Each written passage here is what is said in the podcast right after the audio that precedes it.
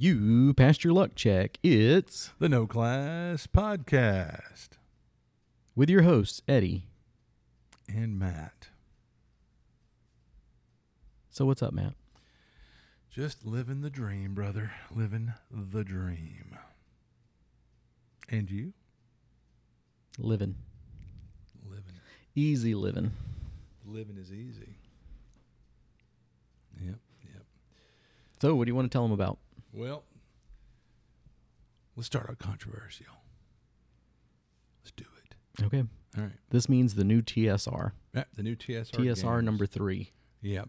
Um, so yeah, there was the original TSR, and then I guess a while, a few years ago, someone bought the rights that was doing a revamp of uh, oh, Top Secret, I think, and then they let the license lapse, and so somebody else scooped it up.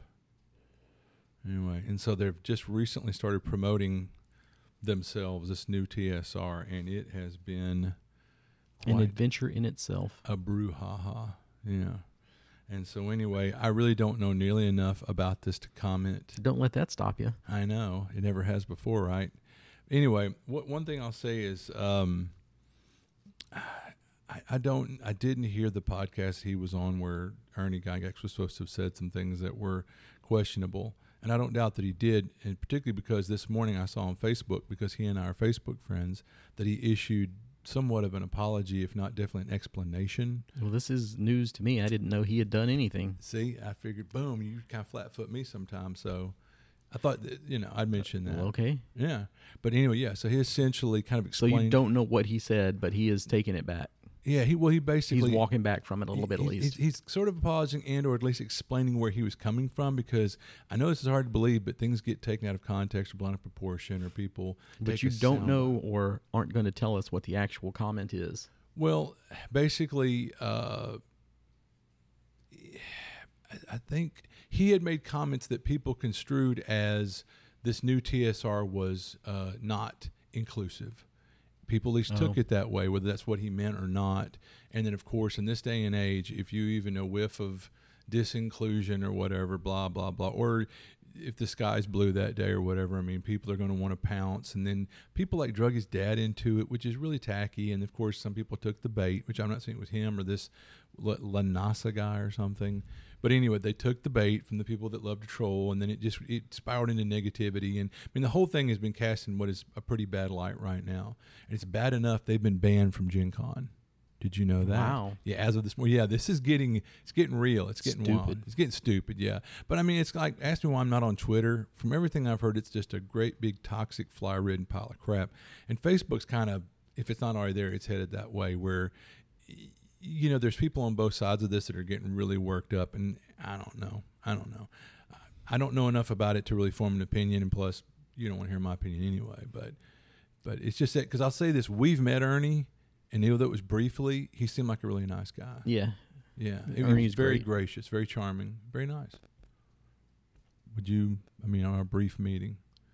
No, no, no, no. Ernie's great. Yeah, it's just uh, probably a week ago when we were talking about the new TSR Yeah, uh, between ourselves, not on the podcast. yeah, It was like, oh, that might be good, but but their visionary CEO, which is that Lanasa or whatever, however you pronounce it.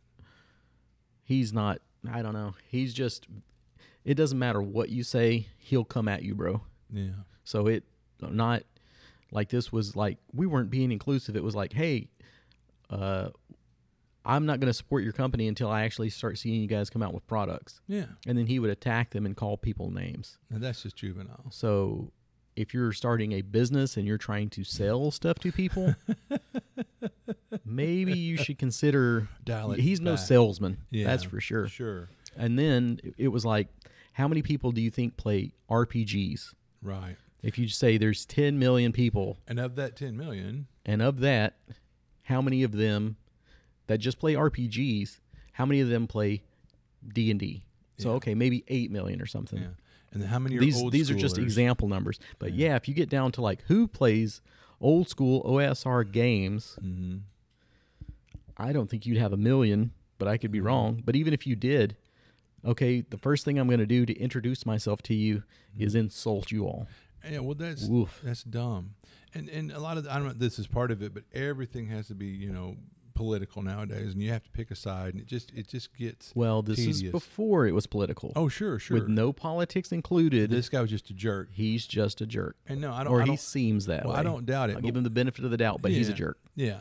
And so what I'll say is what's sad though is is that people are throwing shade at like Ernie and uh, and I, I will say he maybe deserves some of that because of some stuff he might have said on a podcast, but part of it is because he's included in with this guy lumped in, and also one of their first games this guy was touting was uh, Giant Lands that James Ward did, um, and but James Ward was quick to come out and distance himself from the guy saying, "Hey, I did this work two years ago before." Slowly but surely, everybody is coming out and distancing themselves from from, this because because Luke Gygax, Yeah. the same, also said, "I'm not Gary Con is not no other Gygax except know, Ernie is involved with this." And even then, like I said, Ernie came out today with a statement, you know. So, I mean, yeah, it sounds like this guy is toxic probably, and everyone's distancing themselves from. NTRPG Con has kicked them off, kicked him off the Facebook or blocked him, however And you want to say it. something because there are people on there that are so freaking obnoxious that I've blocked them on Facebook because I'm tired of their spam and their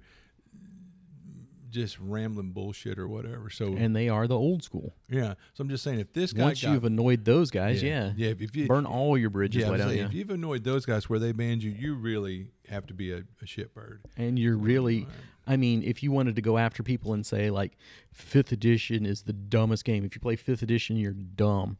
Okay, if you're trying to sell OSR stuff, fine, you can do that. You've disenfranchised all your 5e people. They'll never buy anything from you, but at least you've kept your OSR crew.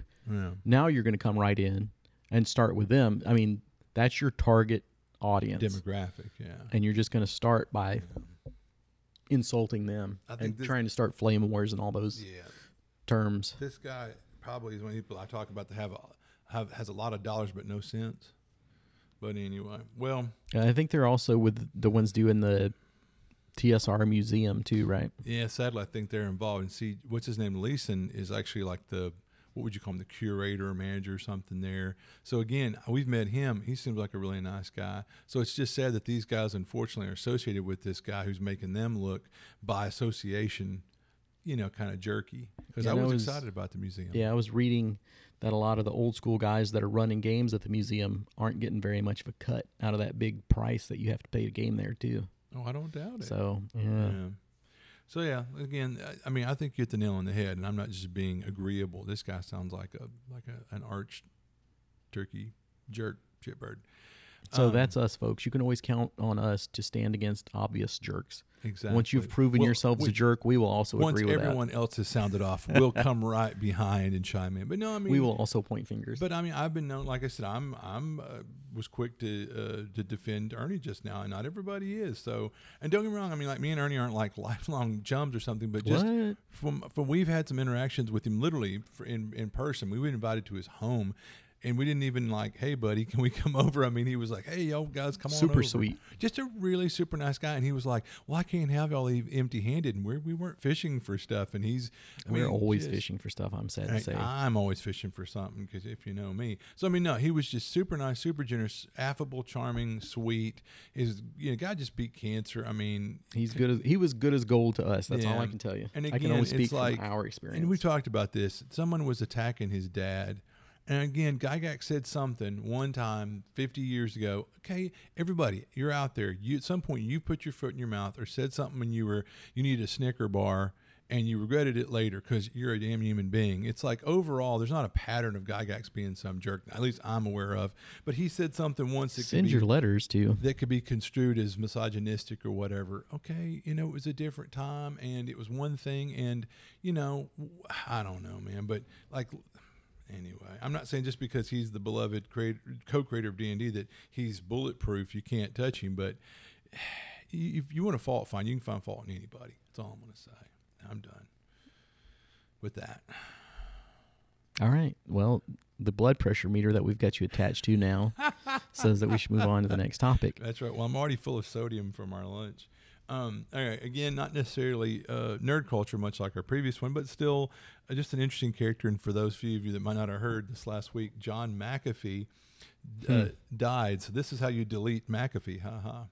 Um, John McAfee, Ugh. contrarian scat aficionado, was found dead in a Spanish prison of apparent suicide. He died the way he lived, making people say, "What the hell." he was due to be extradited for tax evasion from the Spanish jail. No one expects the Spanish extradition. Anyway, ha ha ha. I'll be back after this bit. He would rather die than pay taxes. I can identify. No kidding. Anyway, stories rage across the interwebs of his drug filled orgies. He was 75, so apparently switching from cocaine to bath salts can prolong your life. Anyway, okay, thank you for those really crappy jokes. This just, concludes the podcast. Eddie just died inside. All right, so my soul. So that's my soul. it's a little bit of pop culture slash nerd culture. Okay, so let's get to what are you doing in games, books, comics, movies, TV? We're making dolls? transitions now, huh? Yeah. Promoted yourself. How you like me now?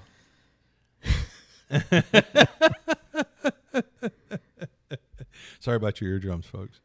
All right. I really don't have much in the pop culture thing. What about you? You dirty dog. Okay, I have a new comic. Bam, I'm putting it on you today. You're the comic guy. But I've started reading a comic called Coda. Are you familiar? Spell it. C O D A. Oh no. Yeah. It came out in 2018. It had a 12 issue run, which I love ones that's not still ongoing for five and eight years, but just they did it and they're done. Kind of like I, what I liked about Headlopper. It seemed like it's like four issues a year. Anyway, it's by Simon Spurrier, who did The Spire and Godshaper. I thought you might know. Mm. I have no clue. Usually, I have no idea. Okay, he, was, acting impressed. He was just faking. And Matías Mhm. Bergara of Cannibal and Supergirl. anyway, they present a broken fantasy world that's Mad Max meets The Lord of the Rings.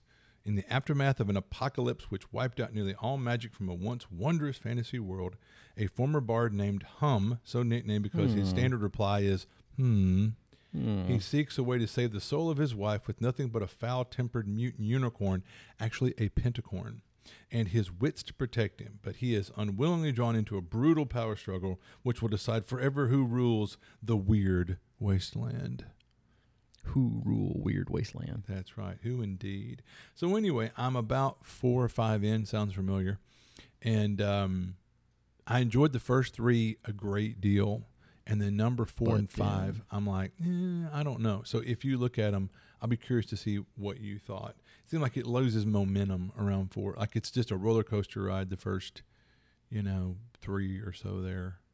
About four or five, I'm like, eh, yeah, I'm kind of fighting through it. Which, I mean, case in point, I got to about five. That was like a week ago, and I haven't picked it back up yet. So you think you'll finish it?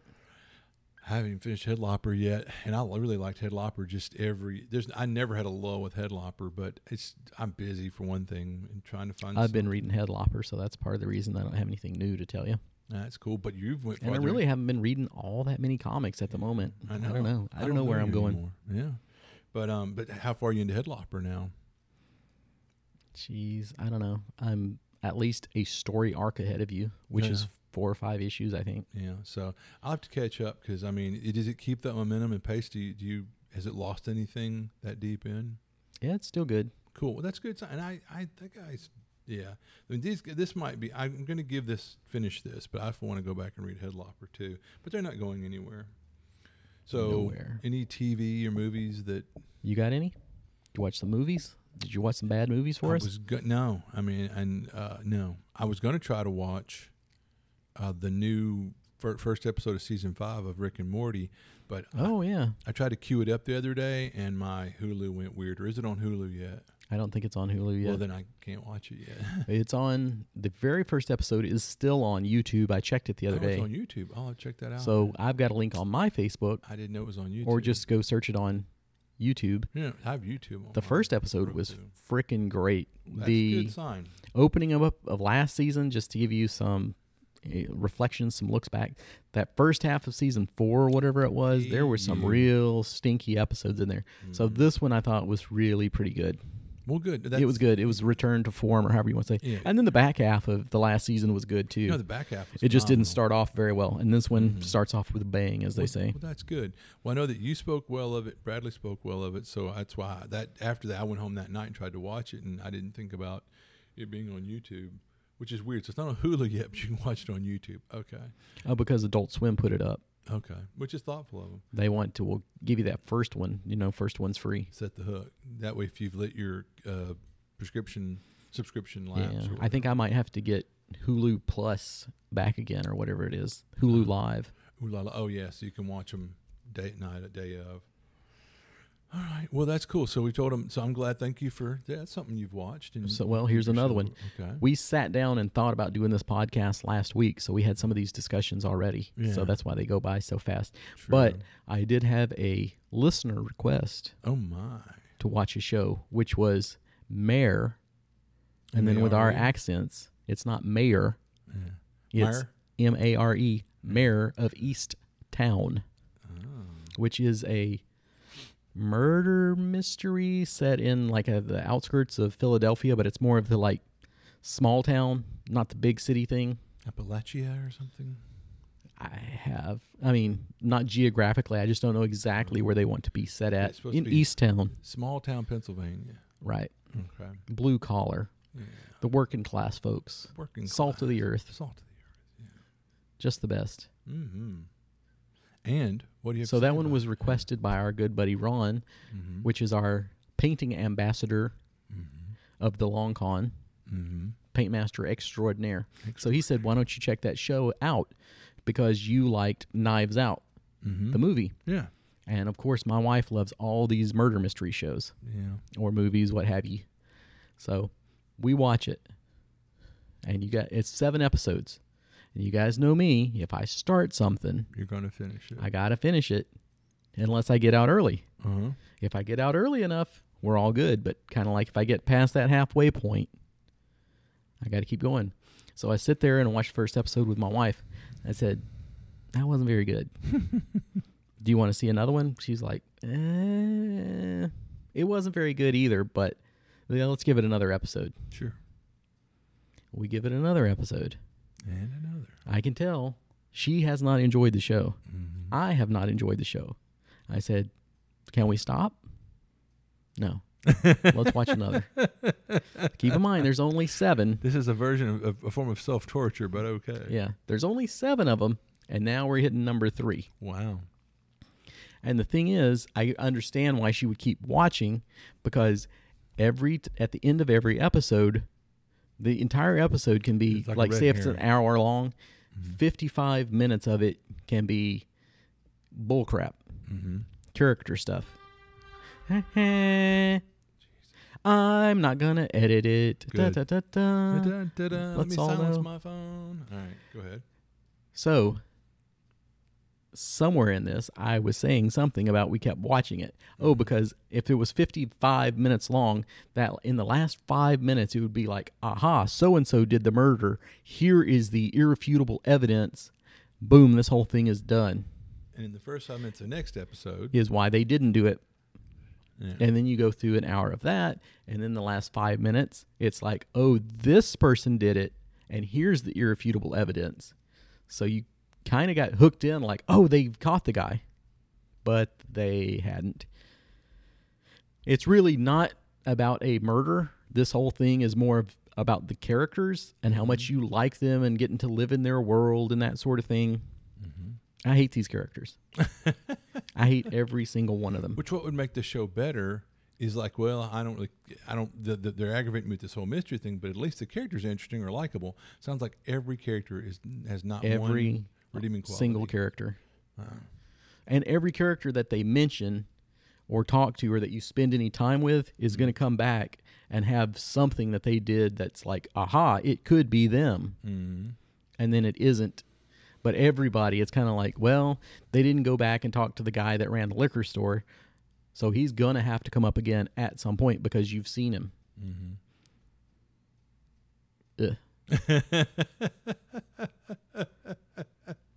So it got to the point around episode four, I think, that in the very first episode, they had made a big deal about her going and buying a terrarium for her kids, grandkids' turtle.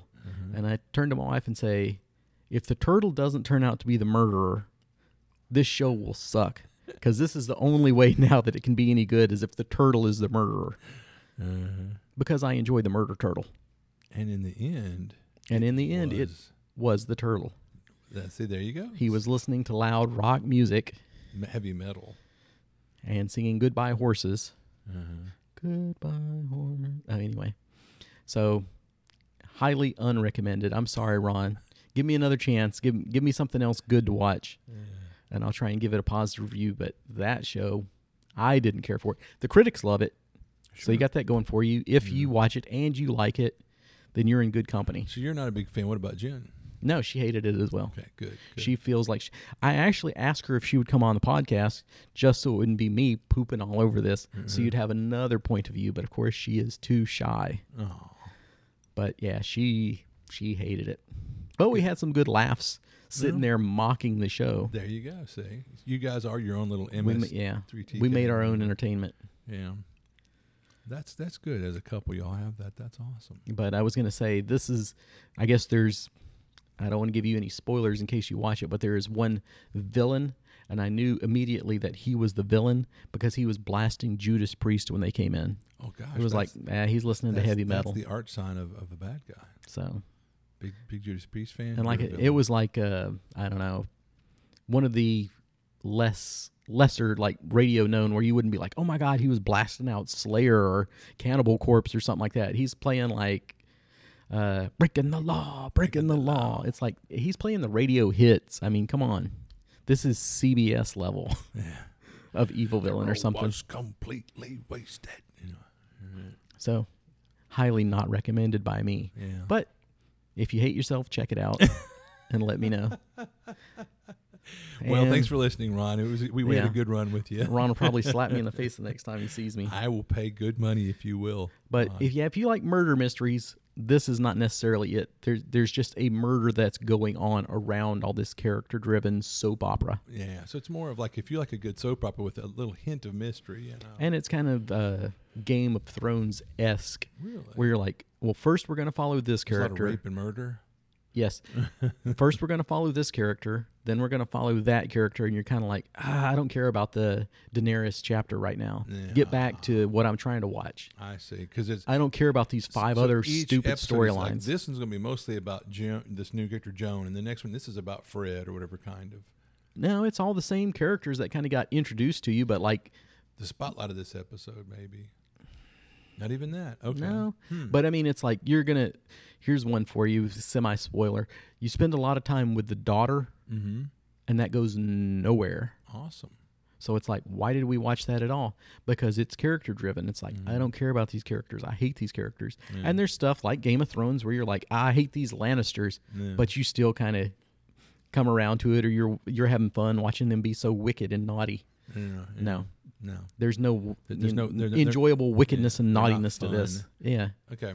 Okay. Well, so it sounds like good. Don't watch The Mare of Easttown. All right.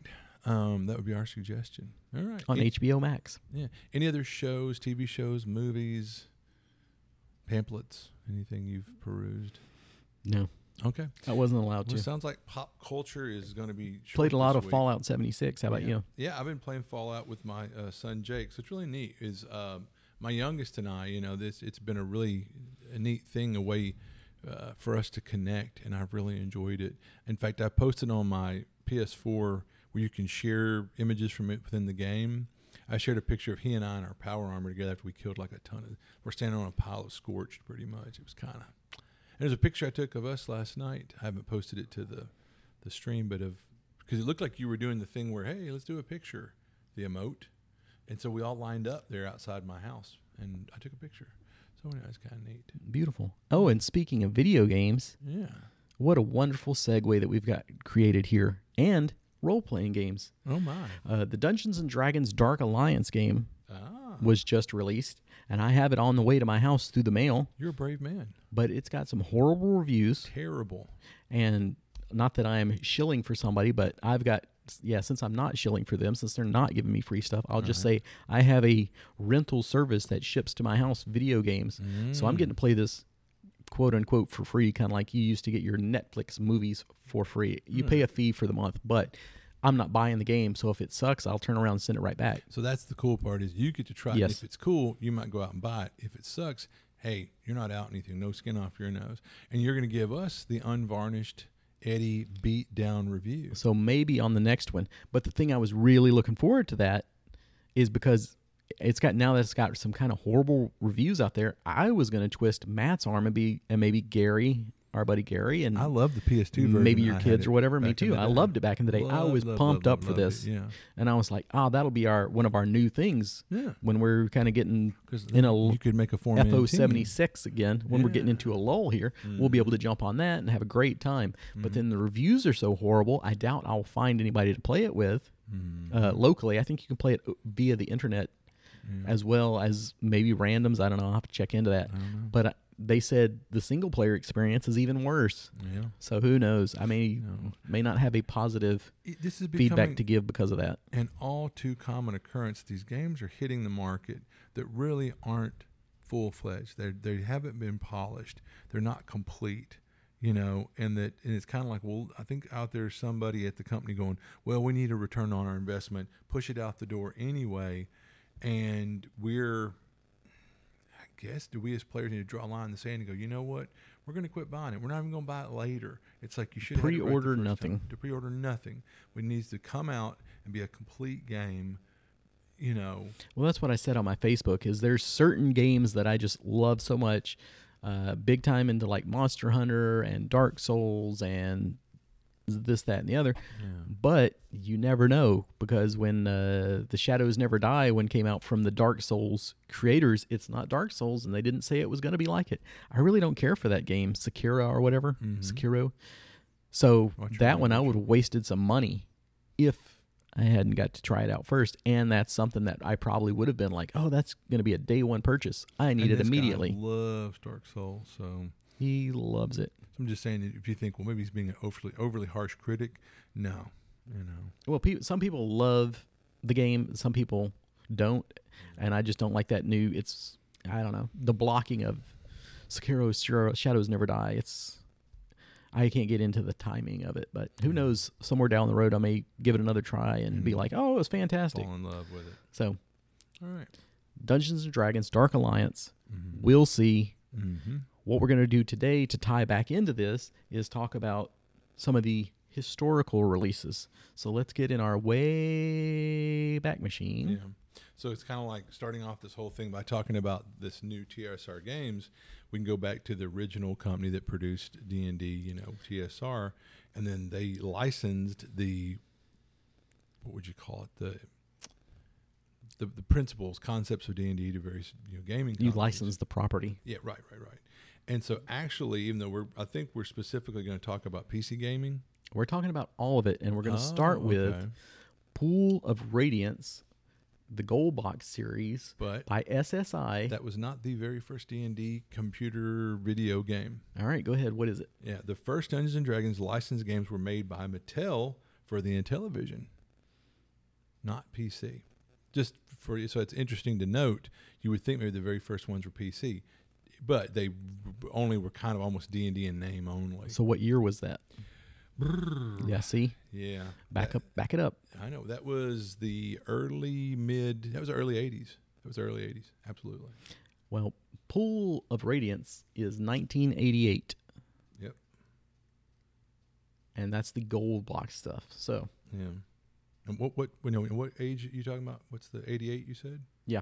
Yeah. So the first license for video games based on the Dungeons and Dragons rules were awarded to Strategic Simulations Incorporated SSI in 1987 after 10 different companies had applied. oh, somebody's on Wikipedia. Yeah, SSI won the award primarily because of their broader vision and their experience in computerized wargaming. Okay, now the license was awarded. Awarded, but they didn't make the game till 88. You're right. You know. You are welcome. Yeah. And that game would be the Gold Box Pool of Radiance. Did you ever play it? Sadly, no. See, there you go. We just wasted your time, folks. Yeah, I know. That's what said was I.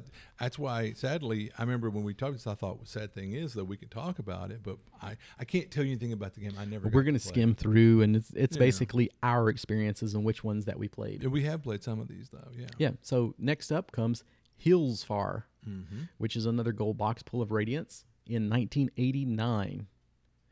Have you played that one? No. I can say that one is also uh, was released on the NES. Mm-hmm. Oh, that's And right. Some of these were on the NES. I own that, really. but I think I bought it last year, and I have never even thought about playing it. It's just sitting in the collection because You're, I'm a big, big video game guy, Mhm. and it's Dungeons and Dragons, so it's like, oh, put that up on a shelf. yeah. Maybe someday. All right, Curse of the Azure Bonds, hmm 89. Secrets of the Silver Blades, That was 90. Champions of Krynn, 1990. Now, these other ones have been Forgotten Realms, but the Champions of Krynn was Dragonlance. So, for what it's worth. Yeah, and I know there should be a Dragonlance one coming up soon that's also on the NES, Uh huh. but now this brings us to Eye of the Beholder. Did you play Eye of the Beholder? Did not, but that's a Wow. classic. And that was on the Sega, the SNES, and the Amiga as well. What about the Sega CD? Uh, I see that. Yeah. yep. Here's where we read Wikipedia to you folks. I know. It's awesome. But yes, of course, I, having a Sega CD back in the day, did play Eye of the Beholder on that system. And Fantastic. I love it. cool.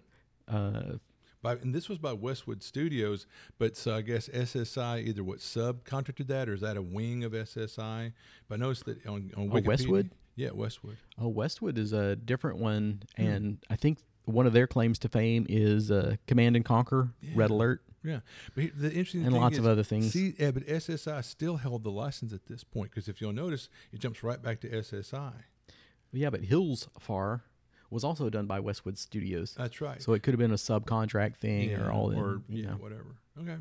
But Eye of the Beholder, really good. Mm-hmm.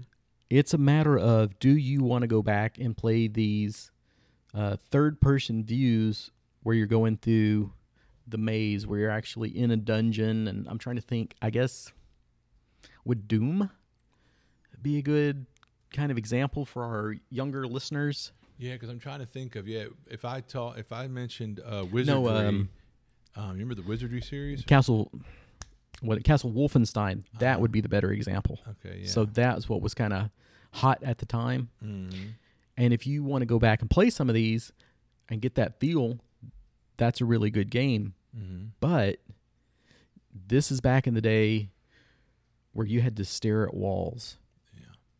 Do you remember that in some of the older games, or did you play some of those that were that old? I, I did play some of those. Yeah. So you'd be going through the dungeon and you just come to a dead end, and you're like, I cannot figure out anywhere else to go in this place.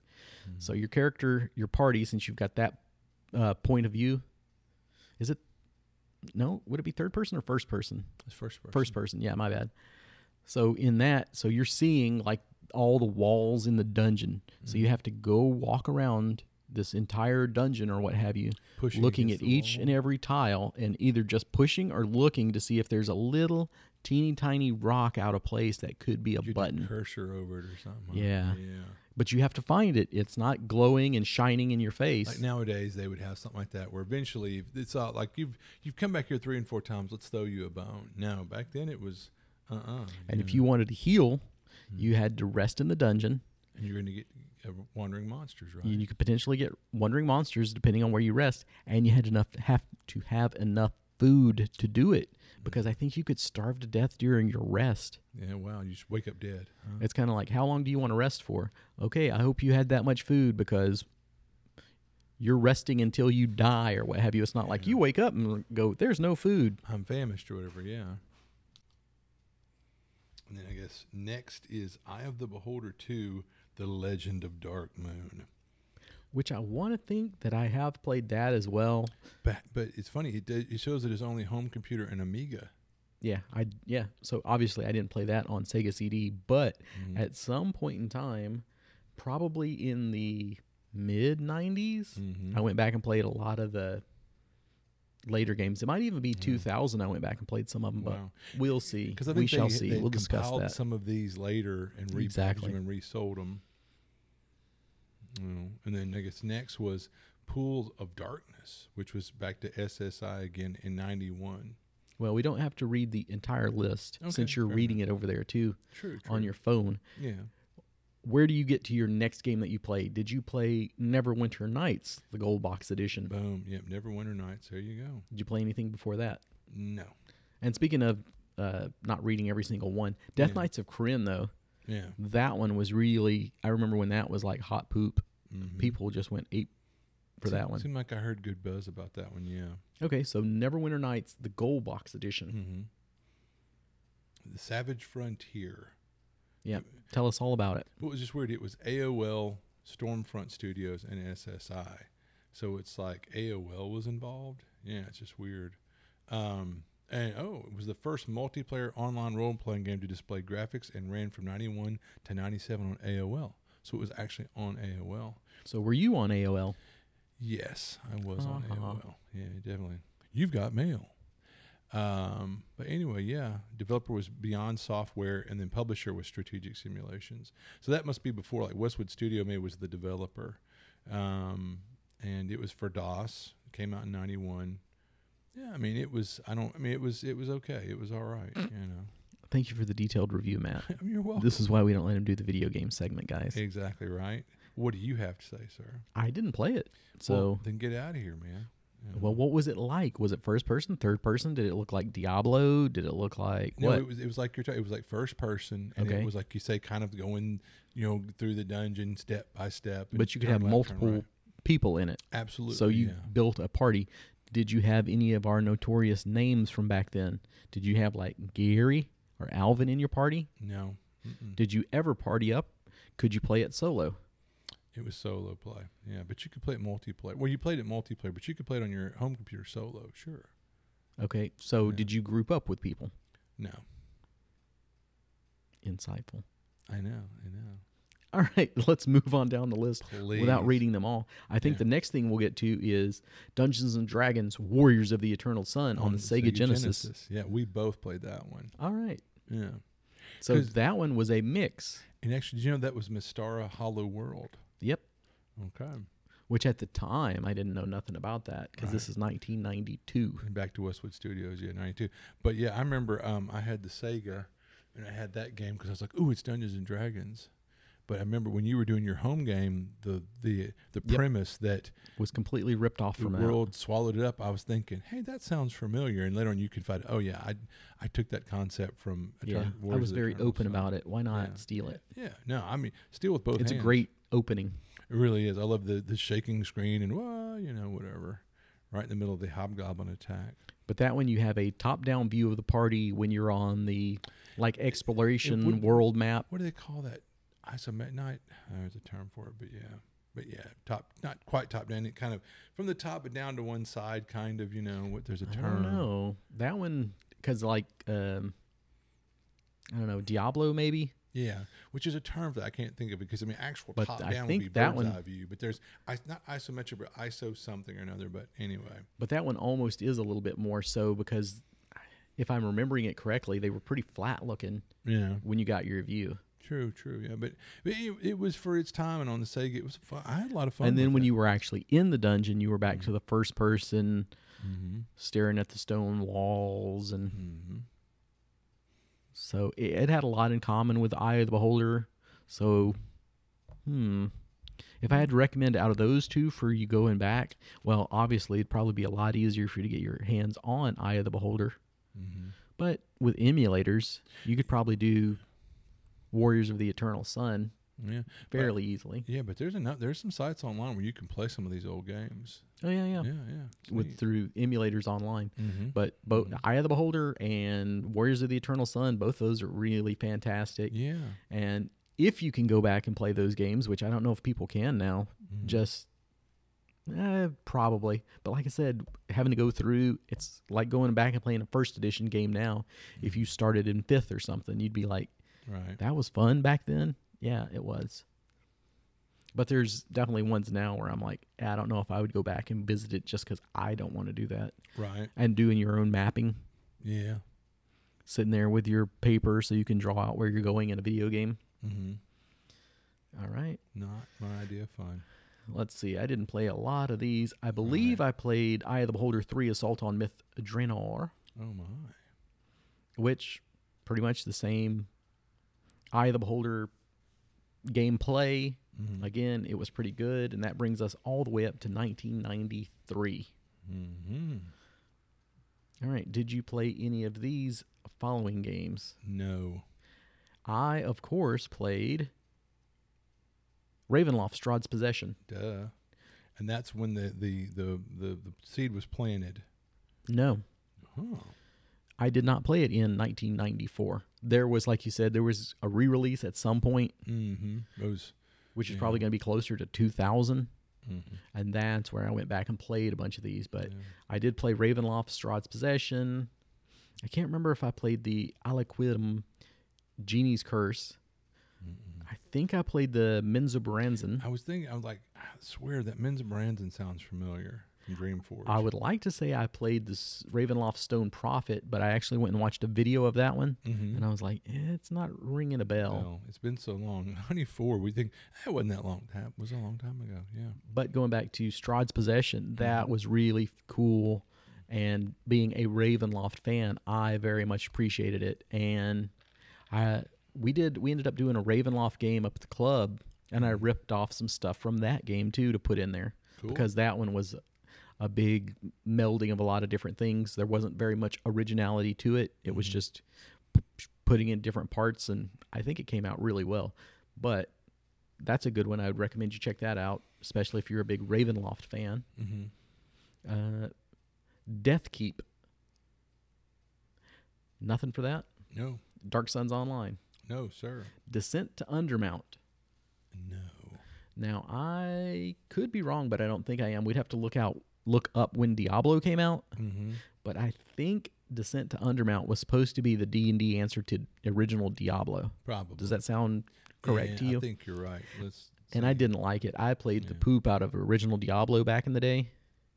Were you big into the Diablo back then? Oh, I played the poop out of Diablo. But I think Descent to Undermount was supposed to be their answer, and it just didn't catch for me. I can't tell you why. So anyway, do you remember the game Descent that was hot stuff around that time? So it's Mhm. so the descent to Undermountain. The descent part of the name refers to the game's use of the 3D rendering engine from the 1995 game Descent. Mm-hmm. So they used the Descent engine to make Descent to Undermountain. Mm-hmm. for what it's worth by Interplay. So you know we've like I mean SSI had got the exclusive rights way back when, and then you know you saw they they were the publisher, but different companies did the work. But I think it was around when we're getting close to where maybe SSI didn't have the sole contract anymore. Yeah, so towards the end of 98, Mm-hmm. BioWare is making the games, and out comes one that we can definitely talk about Oh, gosh. Baldur's Gate. Baldur's Gate. That from BioWare, which is a Canadian game company. A couple of doctors or whatever owned it, and uh, or they had their doctorate. I don't, you know. But man, I'm telling you, Baldur's Gate. Gosh, I played the poop out of that. And then I want to think a lot of these games that we're fixing to talk about were reissued not too long ago by Beamdog. Which is Yeah, a company right. that they got the rights to them, and they've they now it's called like Baldur's Gate. Uh, what's the term they use? Uh, uh, enhanced or whatever. All these are called whatever they were The called before. enhanced edition. The enhanced edition. And I so bu- a bunch of these that we're going to be talking about, you can get your hands on and put them, play them on a modern yeah, PC. without having to have an emulator. And but I'm gonna tell you, like I remember we when we first met Cody, I think we had just started replaying. Was it wasn't wasn't it the Baldur's Gate enhanced or whatever that were by Beamdog? It was one of these, and we I told thought Cody it was Neverwinter. It might have been. It was Baldur's Gate or Neverwinter. Those two really stand out in my mind as some of the best PC gaming I just ever did. But it was one of these that they had done the enhanced version. We told Cody about it, and I, I remember he seemed to enjoy it. But Did you know that they're isometric games that utilize an isometric point of view? Some examples would be StarCraft, Diablo, Torchlight, Bastion. Uh, a camera that looks at the world with a 45 degree angle of rotation from an overhead perspective. so that's I- what, you were talking about earlier. Isometric, yeah. Thank you. Yeah. See, so that is because there's yeah, there's anyway, yeah, first person, third person, isometric, yeah. So it's that kind of top down but tilted back at a forty degree. Yeah, yeah, yeah.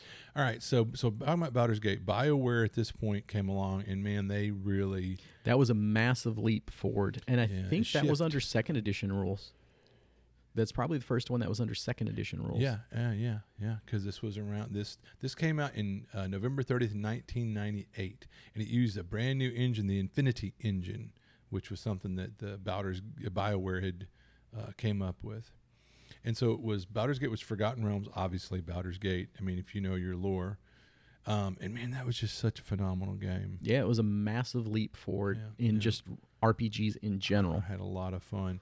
Um, Did you play the Tales of the Sword Coast expansion? Oh, I played all the expansions. Absolutely. One of the cool things about that was that people could make so many different expansions for it on their Yeah. own. So you could be like, "Oh, did you play this such and such mod or what have you?" And there were so many good freaking and probably just lost to the sands of time now. Yeah. So uh, this is what I was getting at. So before, like SSI, we mentioned SSI was the publisher, but then it was like Westwood or whoever, DreamWorks or Realm or It something. was the one that actually did made the it. work. So this is where Black Isle Studios, and again, Black Isle Studios was doing some amazing stuff. So sure, Bioware was the publisher, but Black Isle Studios, they they were both they, they were both developers here. Well, Black Actually- Isle gets to put out the game and actually, when it gets to Planescape Torment. yeah. So I will say, I'm moving back to the publisher now is Interplay. The developers were Bioware and Black Isle. Anyway, okay, sorry. So there you go. But uh, man, yeah, love that these games. Okay, Planescape Torment. Planescape Torment. Um, and here's what so it's crazy. Uh, I played Baldur's Gate, Baldur's Gate Tales of the Sword Coast. I never got to play Planescape Torment, and this is really that planted the seed for a lot of people that fell in love Uh-huh. with Planescape. You know, the city of uh, City I- of Doors. Or I really don't like Planescape, but I love this game. Planescape Torment. Which one was? And I love you had the. That was where these games really set themselves apart. And I'm glad that we're talking because I'm sparking. Like, let me tell you reasons. Can say we liked it, but why did we like it? The NPCs that went with you had character. Right. If you, you, it was brilliant. Like if you did something bad, certain characters would break away from you. If you did good things, Certain characters would break away from you because Yeah, you had evil characters yeah. that could join you. and uh, and so they were really rich. They had character. Well, you're Smith, you're. I'm smiling because I can't remember their names right now, but I remember there was an evil wizard and an evil rogue that would join you. I think in Halfling. Baldur's Gate, Absolutely, and he and would I be like, them. I can't remember what He that little character's name was, but the wizard would be if the Um, thief got killed. He, Montaron or yeah, something. he'd like be like. Montaron, I never cared for you. when he di- when he would die, he'd be like, Exactly. yeah, he's evil. He But, just uh, threw him to the freaking wolves. But I love everybody ever played a damn halfling, played him as a kinder, even before kinders were a thing, or happy go lucky little sweetie pies, or what. Yeah, it's coming out, cats and dogs.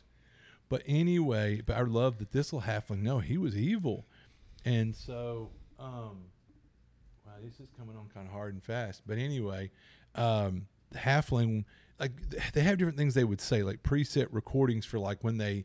When you do this, like if you would tell the halfling to do something, he'd be, he'd be like, "Sleep lightly, Taskmaster." Or when he would charge into battle, he'd be like, "Let the rivers run red." And you're like, "What halfling says that?" But he was an evil Mm-hmm. he was halfling rogue. evil, evil, very evil. And the wizard was, but they were both Zhents. I mean, they were like from a realm that's supposed to be. Anyway, yeah. So no, the NPCs had a lot of character. Yeah, and that's probably the big leap forward too. Is that instead of all your party members are basically you, like in uh, Eye of the Beholder, Mm-hmm. it's more of a tactical game. You're just assigning them. You know, your character should be like, "I'm not doing that," or if you do this, this is how I react to it, or Yeah. "Can I speak to you for a minute?" Yeah. And you'd have little side adventures just off that NP or that uh, character that's with and, you. And you would see, like we talked about, if like say if if you went to include this one character in the party NPC, about the time you did, you didn't get any warning. After you did it, this one character would go, "If you're going to run with this guy, I'm not." Going they would they would leave the party. Like when you'd rest, it'd go during the night while you were resting. The ranger left your party because you know. He, he's not going to be in a party with this scumbag or whatever. So that was really, really that was groundbreaking. You Yeah. know, yeah, Oh, and some weird books when you talk about Baldur's Gate. Did you ever read that? Yeah. They had some novelizations of the game. Uh huh. Yeah. And and uh, and talking about like Planescape though, I want to think like because it was a Planescape, so they had to really kind of make it extra weird or quirky because it's It was. um like the, you like one of your companions was a floating skull. Yep. Wasn't it? Yeah. Yeah. What are those called? floating skulls. No, you guys just fought one the other day. Oh. Is it uh, a?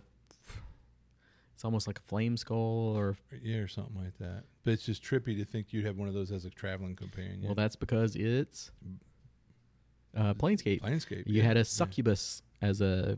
traveling companion and- yeah. Uh, your character could not die. He would always keep coming back because he's in the Planescape, and Mm-hmm. uh, pretty much all the uh, afterlives or whatever knew not to take you. Your soul couldn't go. Yeah. Wow. So you just had to solve the mystery. It's also a game that you could beat on pacifist. oh wow. If you had enough charisma and all that, you could talk, your, way, out of every ba- battle. Wow. Now, I tried that. I never got anywhere with it. Mhm. Not even close, but Yeah. it can be done. Interesting. So definitely check out Planescape Torment. And again, that's got the remastered edition or enhanced edition, as they're called. Yeah, from Beamdog. Uh, Um, Icewind Dale. Sadly, I don't think I ever got to play this one, Come on, man. but I've heard some really good things about it. I want to say It was, you know, uh, Jackson was telling me he was playing it the other day and he really enjoyed it. yeah, But that's one that I didn't really like Hmm. because it was more hack and slash. hack and slash. It was Yeah. more to the not as much interplay from the other characters. Mm-hmm. So I didn't care for Icewind Dale, but I know there are people that love it, and probably people looking for a more Diablo esque experience in it, Now, all these games took place in Forgotten Realms, and this one was except one. for Planescape. um, well, yeah, because exactly, but um, but still, that kind of segues in with all that kind of Forgotten Realms stuff. But yeah, it's Planescape, um, and and these go back and forth between Black Isle Studios and Bioware, but I think they were working together. And Icewind Dale came out June twentieth, so Two thousand. 2000. So it came out around this time. Uh, wow, 21 years ago. Man, where does the time go? Um, all right. So next is Baldur's Gate 2: Shadows of Amn. Yep, more of the same. Fantastic. And It built on it, Loved it. and could it have been better than the first one? Possibly. We'll see one of the takeaways from this that I really loved was, and okay, in, in old school first in D and D, at like tenth level, 9th or tenth level, you became your that was your named level. And you know I'm getting at. We're used to in the player's handbook they had like at first level you're you know a, a warrior, then you're a myrmidon, then you're a gladiator, whatever, and then like at level ninth or tenth you're a fighter lord or whatever or something like that. Anyway, I mean, okay, so but it's kind of like again in that game, it was cool is as you were playing it, you eventually got a chance where like if you you push one character kind of forward as your like whatever your primary character because you had the NPCs that traveled with you. If it was a fighter, you would invariably get this opportunity where you would be bequeathed some deed through some task you did, and now you've been given this old fort out in the woods, and you and mm-hmm. your retainers have to go settle it and run the monsters out. But after that, it's yours, or at least you're this vassal of a, of a lord. But you're going to keep that up for him and keep that property safe. But you own your own keep. Like that's kind of cool as a fighter. Or if you're the wizard, at one point this sphere, this sphere from another dimension, just suddenly appears in the middle of town and wipes out just blocks and blocks of the town. And you're sent by the local constabulary or leader of the town, whatever, to go figure out what happened. What is this sphere? Where did it come from? And and messing around with it, you find a way in, and inside of it, it's like a pocket dimension. You fight all these otherworldly, extra dimensional weird creatures, and you get to fight stuff from like dark suns and.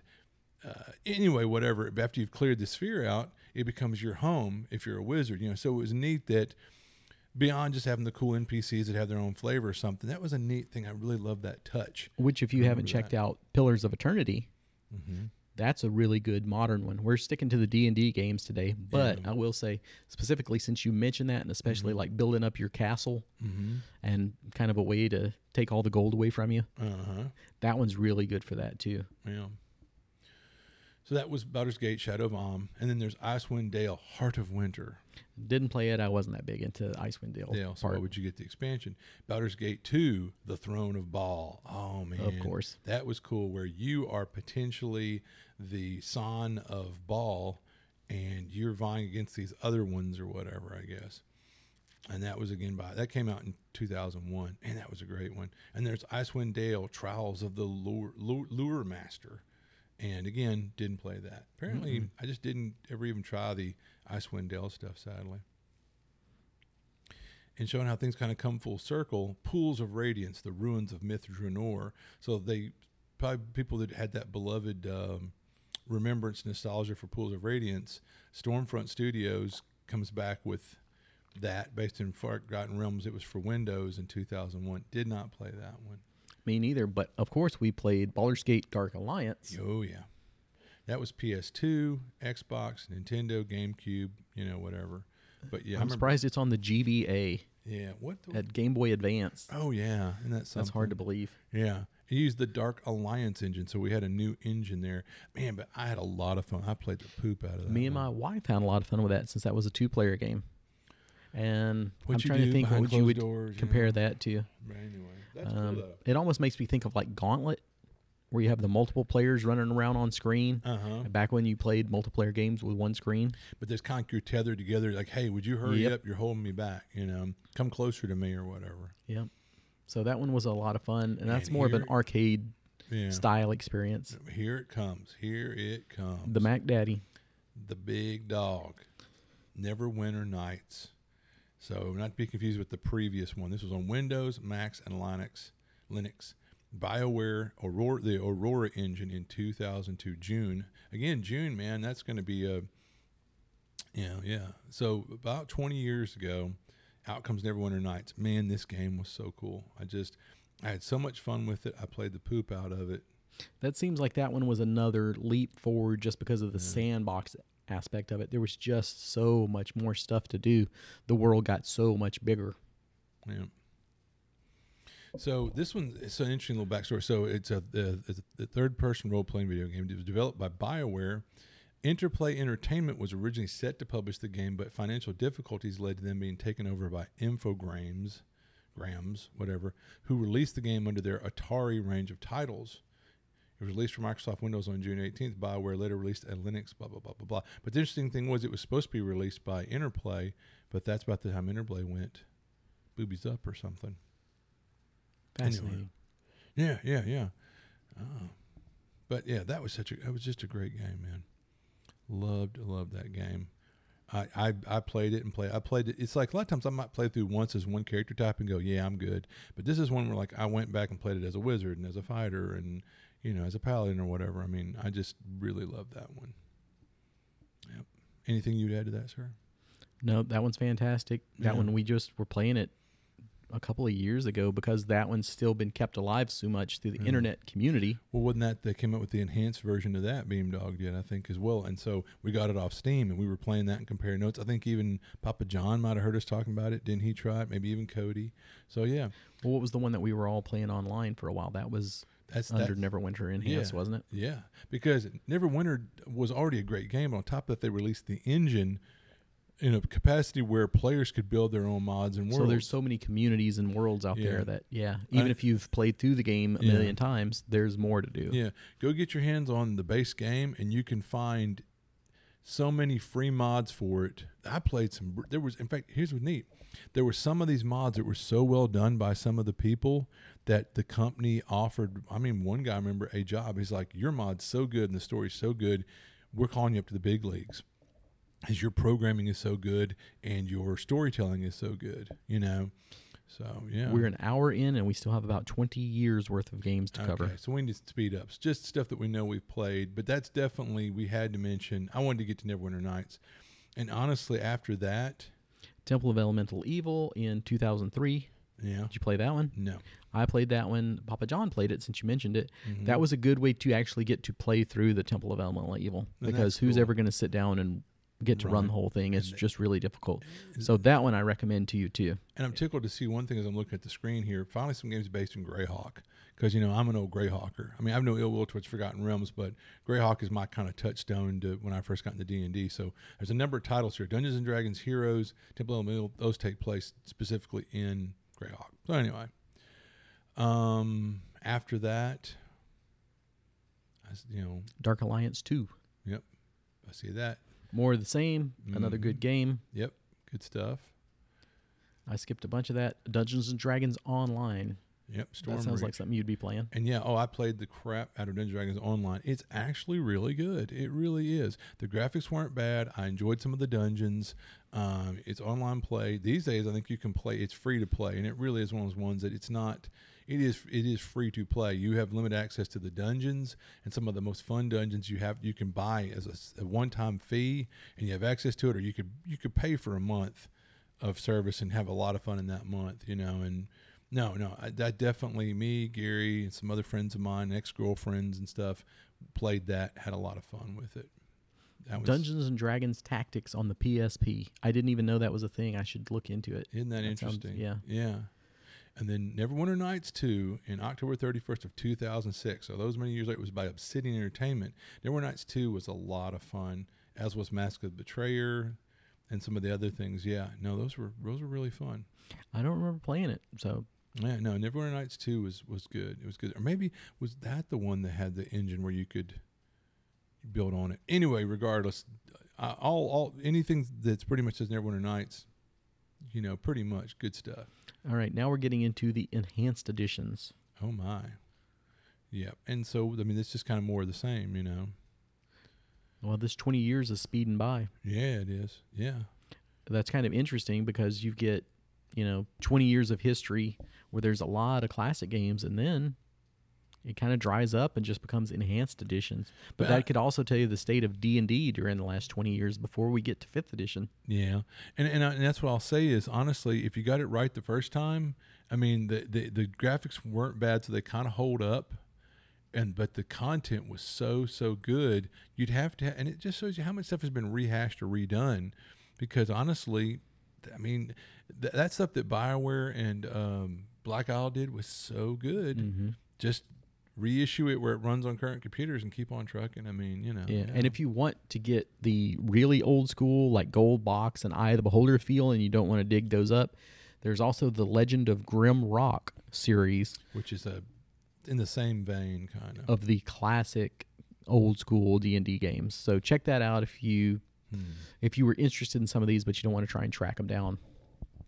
Uh, so, like I said, that brings us to the enhanced editions, Mhm. And then Baldur's Gate 3, which I don't think either one of us have played. Have not. No. And that's Why oh, haven't well, you played it? Because it's TBA.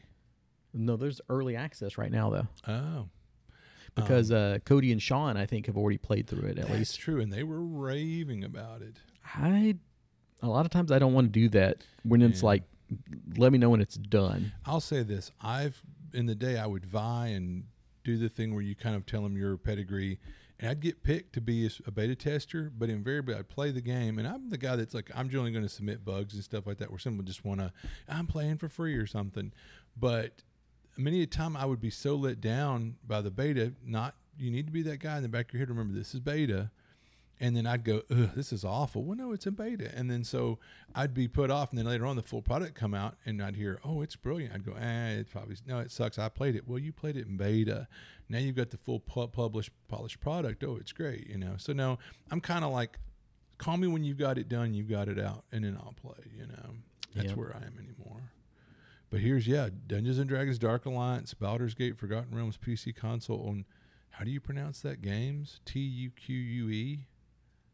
Anyway, two, 2021. So that's that's due to be out anytime now. That's what we were talking about earlier. Oh, Dark Alliance is out now. Oh, it is out. Okay. Yeah, it's on the way to my house. Oh yeah, but what's the you know the, the game Oh, company? no. Yeah, I can't pronounce that. But Two Q. but there were other games that were put out, but they didn't use the actual game mechanics. They just simply had the name. And that was, like I said, back in 1981. So I did say in the early 80s, that's when the Dungeons and Dragons computer fantasy game came out for like Mattel. Actually, that was Which on- that must have been kind of like one of those Tiger Electronics Yeah, games, if you that- can remember little- that even. little handheld LCD. And then it was 82 is when the Intellivision And Advanced I Dungeons and think I actually have that game. I owned it, and it's oh, it's terrible. But I mean, look at the time and what was available. And here's interesting: Apple II has Dungeon! Exclamation point! Kind of like the board game, I guess. hmm I've got Heroes of the Lance. I'm pretty sure for the NES. Yeah, U.S. Gold, Dragon. Yeah. Anyway, but yeah, man. So there's been a lot of stuff. I mean, gosh, this list goes on of stuff that doesn't actually use.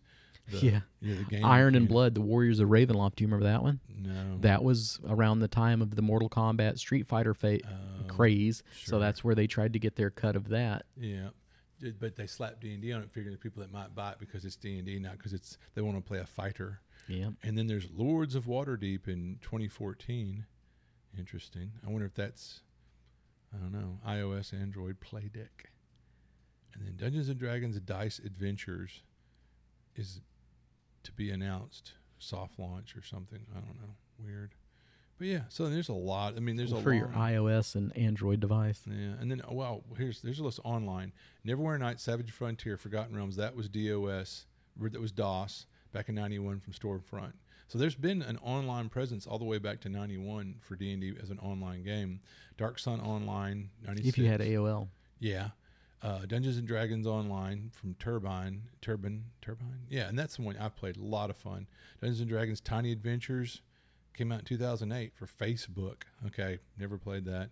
Heroes of Neverwinter came out in 2011. Again, Forgotten Realms Facebook. Uh, Neverwinter. This that one came out in uh, what was that? 2013 from Cryptic Studios, and finally Warriors of Waterdeep came out in 2018 for Android and iOS. So those some of the been phone games or something. But now I'll tell you that honestly, give Dungeons and Dragons Online a whirl. I had a lot of fun with it, man. I had a lot of fun. Uh, one of the things that we didn't talk about with these games too that was different than others is a lot of them you could import characters. Oh yeah, Like once you played um, Baldur's Gate. Baldur's Gate one, you could bring him into two. over. But they even that. did that back in the day for some of the like Eye of the Beholders. Really So yeah, cool. way back in the day, you got to roll up your character, and you, I think you could keep rolling until you were satisfied with your stats after you had cheated enough, Oh yeah, yeah, yeah, yeah. Oh, I remember that crap. and then you could actually carry your characters forward, which is something I miss now in the days of, you know, part one, two, and three of games. You get the trilogies, but you don't get to start with all your gear and I mean, like say Dark Souls for example, Yeah, you don't get to carry those over because those aren't in order; they're not in sequence yeah. for something that's going on. But one thing I love is back in the early days of some of these games, it was more the advance of the. I mean, the computers were a thing, and the internet was a thing, but the internet was in its infancy, so there wasn't all these millions of cheater sites with Easter eggs and all that stuff. But it was cool yeah. how some things would get shared around and knowledge, or you found something, or your buddy found it would tell you about it. But the, I think the people that made Baldur's Gate, the designers wanted to be able to like. They even knew in, in early D and D, and it's based off second edition D and D rules.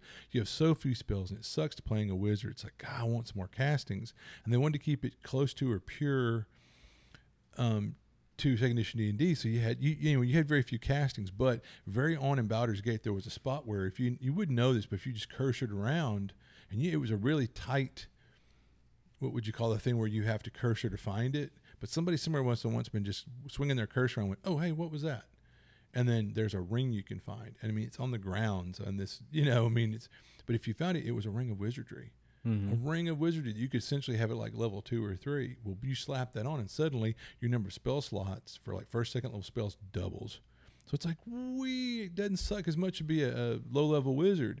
And so the idea was, I think there was some cheater thing where you could take that character that just got that ring and reload it, and then go get that into a new game, go get that ring again, and now you've got you could have one ring per hand.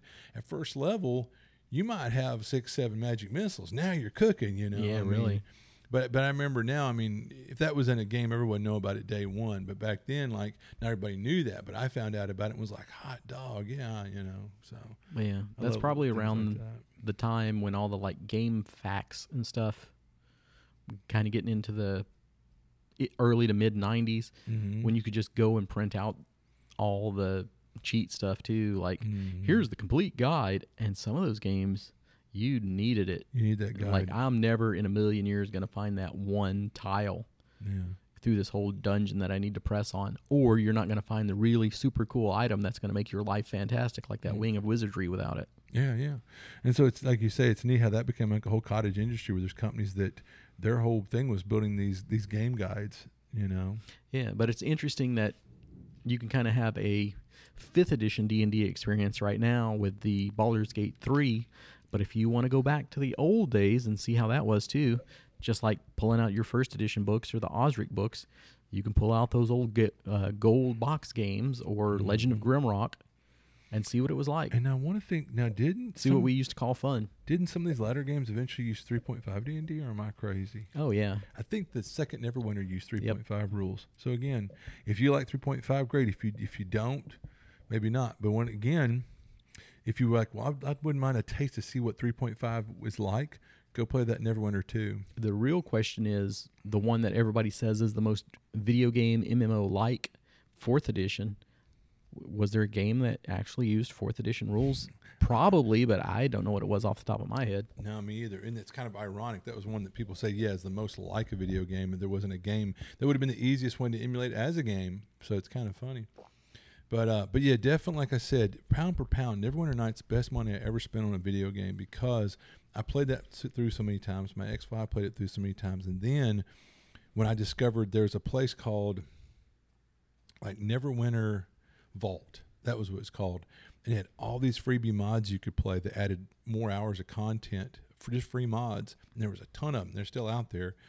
I think there's one for Neverwinter Nights one and two. I think maybe but anyway. But also that's where people have made whole gaming worlds like little online and we played on one of those for me you and gary for what was it three four five months i mean we got and it was free and we had a ton of fun but we finally got really high level and it just kind of bogged down and got Well, it got really hard. well that too It kept up with you when you're like, "Yay, I can smoke everything." Yeah. They would show you, "No, no, you can't." but it was neat because i can remember eddie would be you know here at home you know doing his chores doing everything but i'd be at work i'd get home in the evening he'd go hey just here's a heads up text the next part of the riddle is you know dark knight or something. But this guy in this world to unleash these certain unlock these nodes in the world that let you progress your character and do certain things you had to have figure out these the the answer to the riddle or whatever you know. And this guy was over here cracking the code you know of each of these nodes and we'd find the locations of them exploring around. It was it was Saved you a little time.